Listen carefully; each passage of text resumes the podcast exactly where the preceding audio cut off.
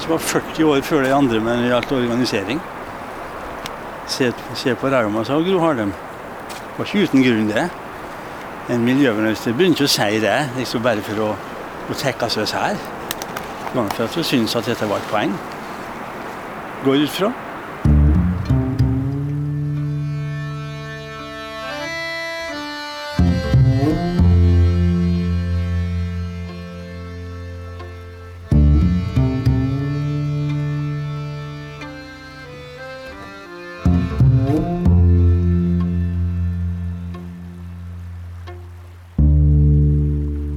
Vidar, vi må snakke om klekkeriet på Herje, og den betydninga dette anlegget hadde for raumalaksen, og faktisk flere av de norske laksestammene. Ja. Hva er historia? ja, Romsdal laksestyre anla et klekkeri på Herje jeg tror i 1971-1972. Og det var i den perioden da det var veldig fokus på å klekke fisk, og ta inn fisk fra forskjellige elver og sette det ut igjen. Jeg trodde at jeg hjørte på, hjørte på bestandsutviklinga. Og på det meste så var det tolv forskjellige laksestammer på Herje som kom inn dit. Og så når parasitten kom, da, så ble det nødvendig å tenke litt annerledes enn da måten kunne fôre fisken fram til utsettingsklar smolt. Så da måtte du bygge om hele anlegget, bygge om til smoltanlegg.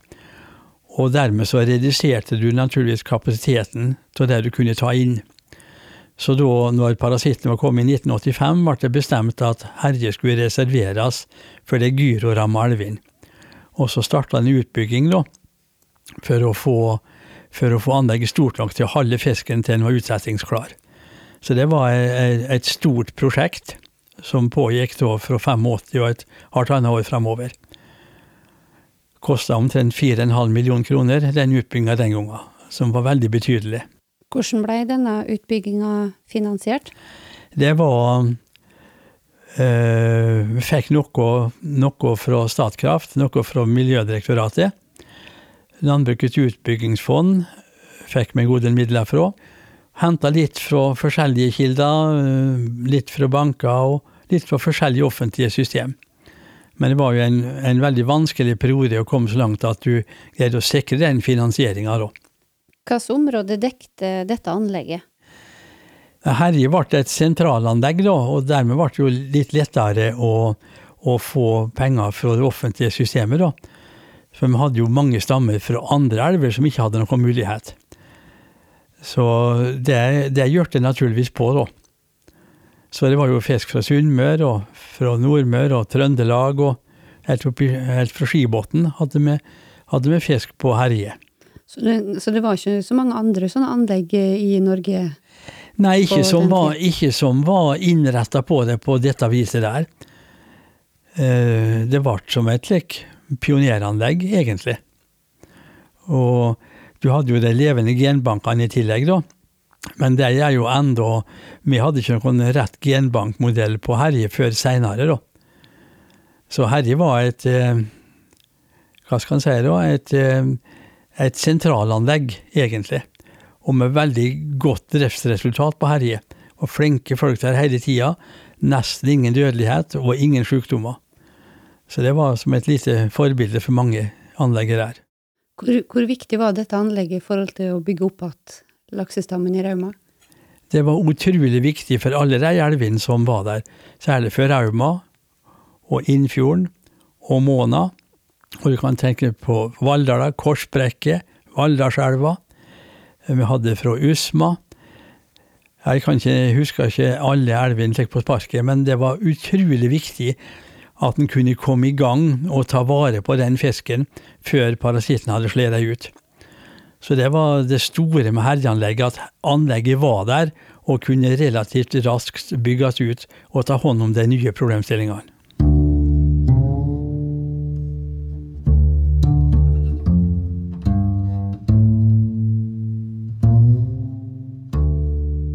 Hvordan er utvikling av laksen? Hvordan er de ulike fasene, og, hvordan funksjon, eller si, hva kan du gjøre med laksen i de ulike fasene?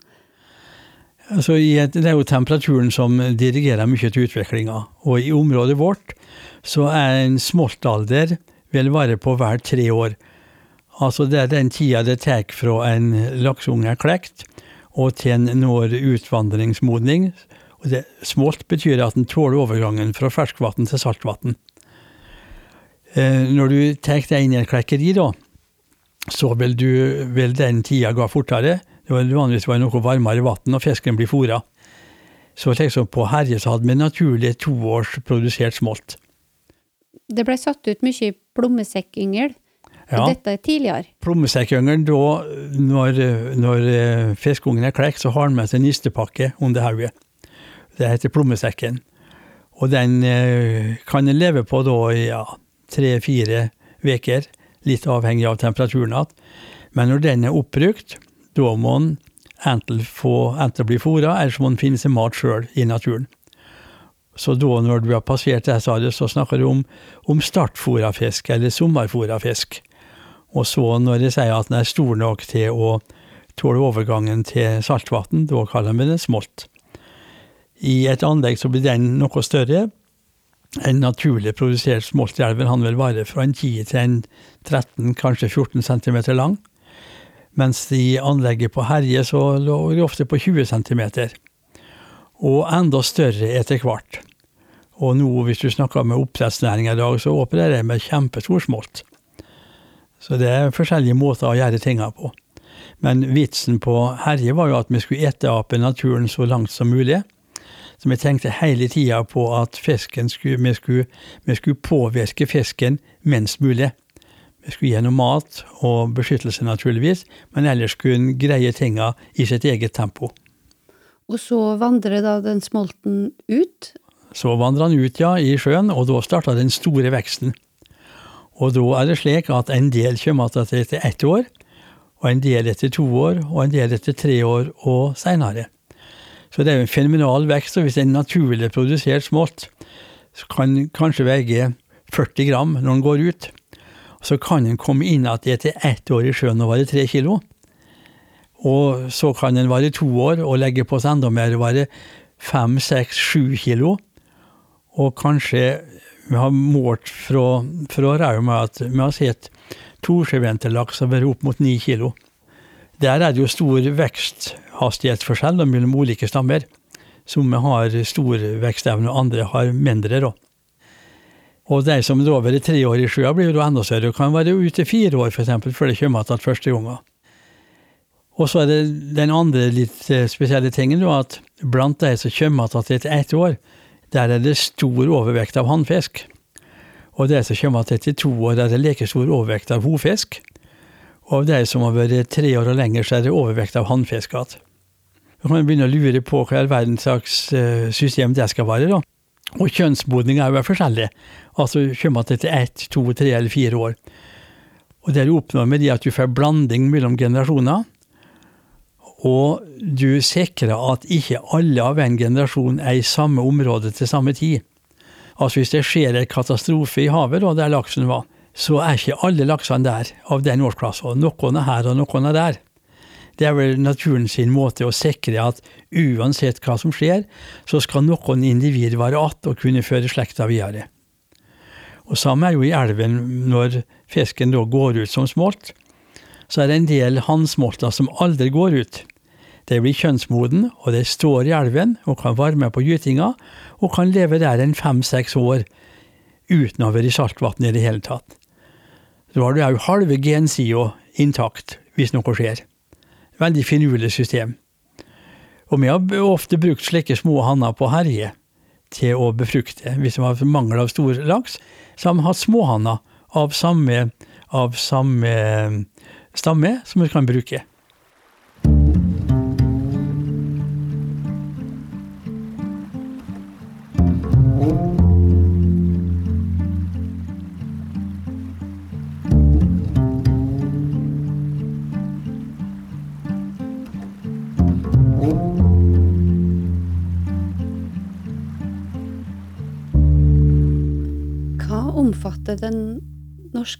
Laksestammen?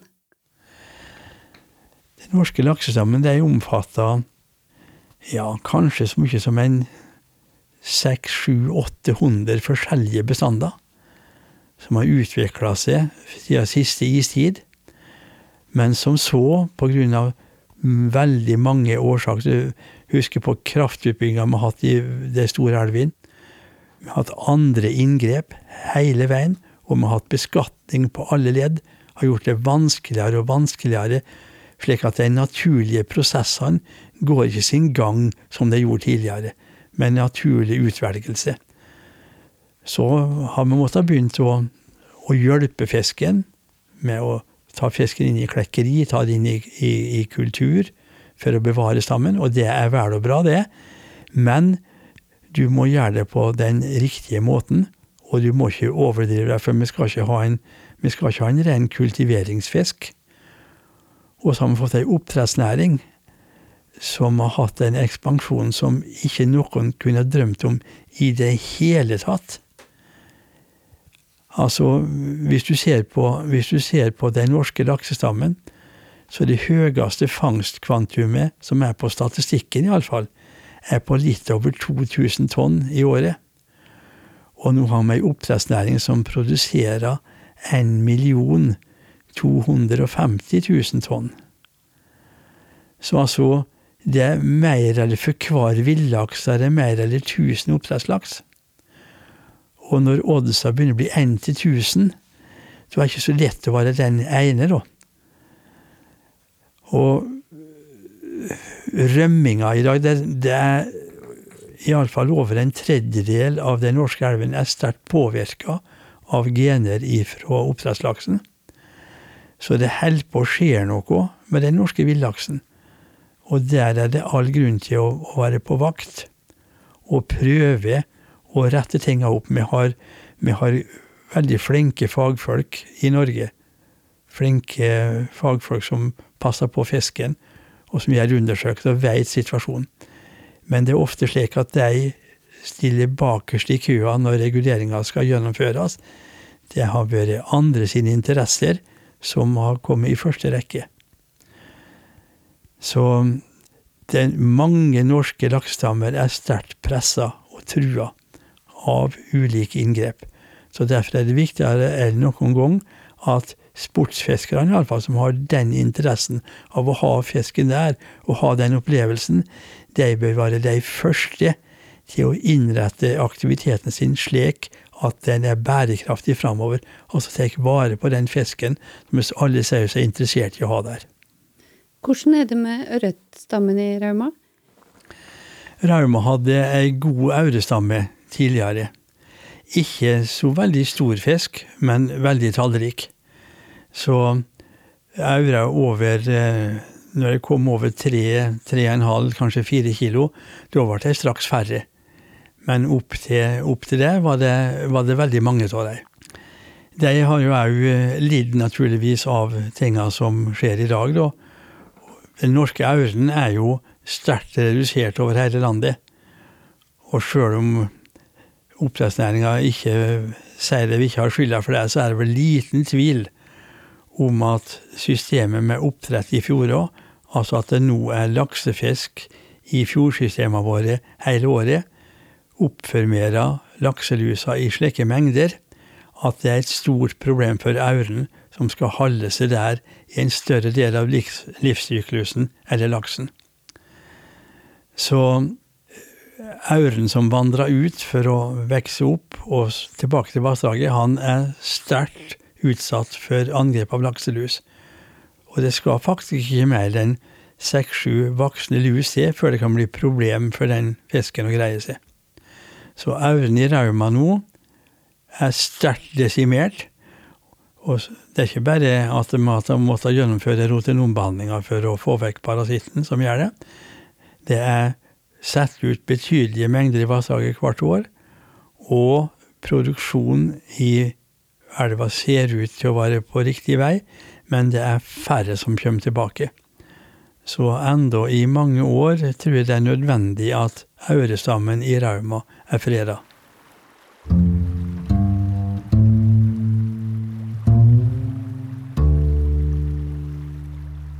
Du var inne på lakselusa, Vidar. Hvordan påvirker den dem, og hvordan den påvirker ørreten? Hvordan påvirker den laksen? Den påvirker laksen på samme måte, men det er slik at, at laksen han holder jo ikke i fjordsystemet. Han går gjennom fjordsystemet og ut. Og kommer en inn igjen og skal inn gjennom samme systemet. Så den er ikke så utsatt som hauren. Men det er jo betydelig, det er jo betydelig lusepåslag over, eh, over hele landet. Og Havforskningsinstituttet driver og beregner smolttapet som følge av lus. Og de eh, kom med noen veldig interessante tall her. De mente at for vårt område da, så var smolttapet i 2018 var ca. 16% og så var det 50% i 2019. Men så var det mye lavere at i 2020 er det beregna til ca. 6% Så det skal nå bli veldig interessant å se, for vi kan jo måle det opp mot den fisken som kommer tilbake. Vi så jo da at, at det var sagt det var en 16% i 2018. I 2019 var det betydelig innslag av ett års ensjøventelaks i Raum, altså smålaks. I 2019 sier de at det var 50% dødelighet på smolten. I 2020 da, så vi at det var langt færre ensjøventelaks i Rauma eller året før.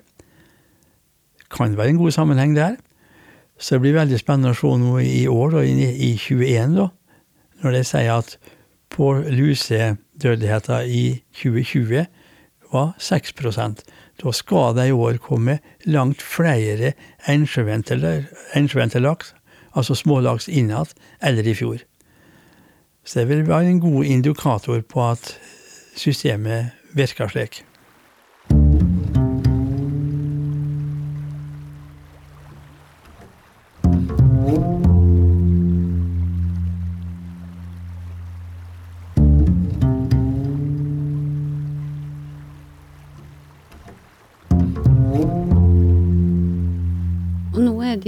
Disse gytebestandsmåla som det jobbes med. Hva, hva betyr egentlig det, gytebestandsmål? Hva ligger i det? Ja, det er at eh, fagfolka har gjort ei teoretisk beregning på hvor mange fisk kan vokse opp i et vassdrag. Hvor mange laksunger er det plass til, eller aurunger er det plass til. Altså, da er det skjul og mat som er de to viktige tinga.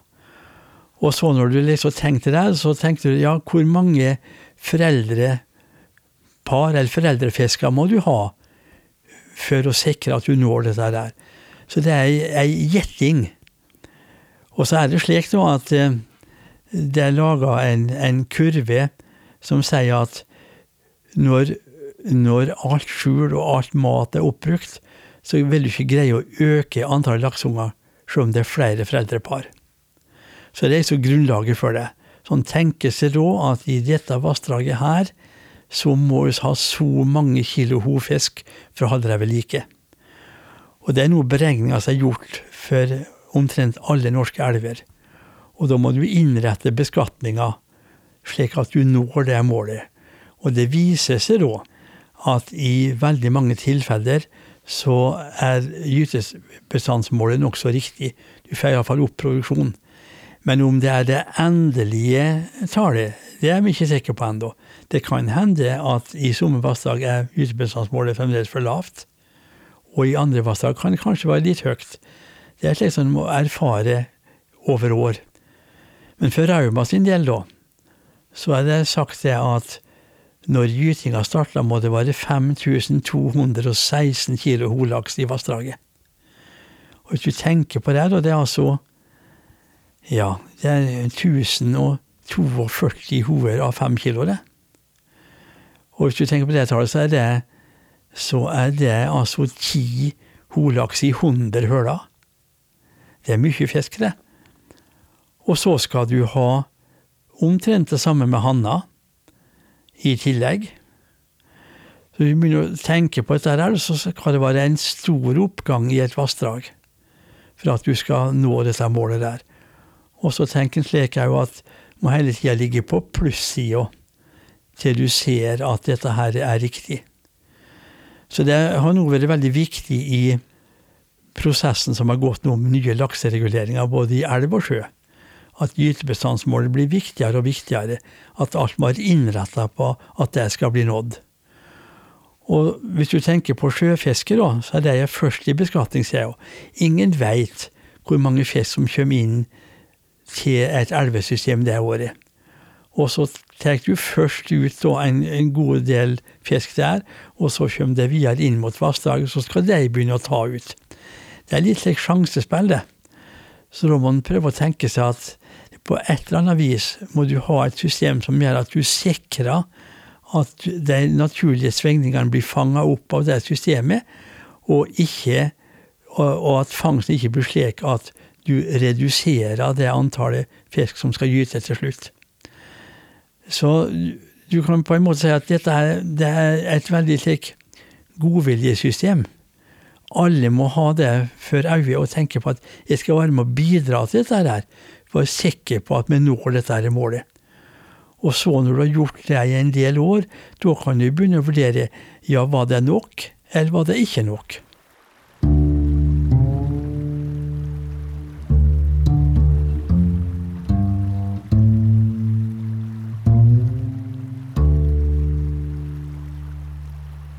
Du skal se inn i glasskula da, Vidar, hvordan tenker du Er du optimist for uh, de norske villaksstammene?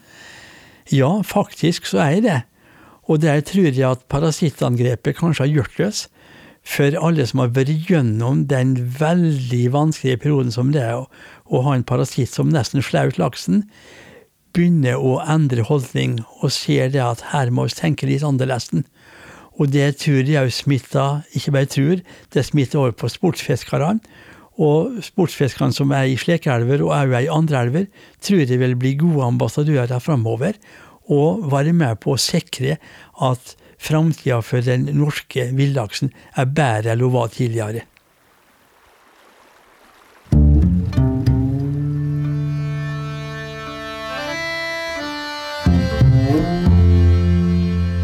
Du har hørt podkasten Rauma elv, produsert av Anunatak og Trombasynt for Rauma elveeierlag.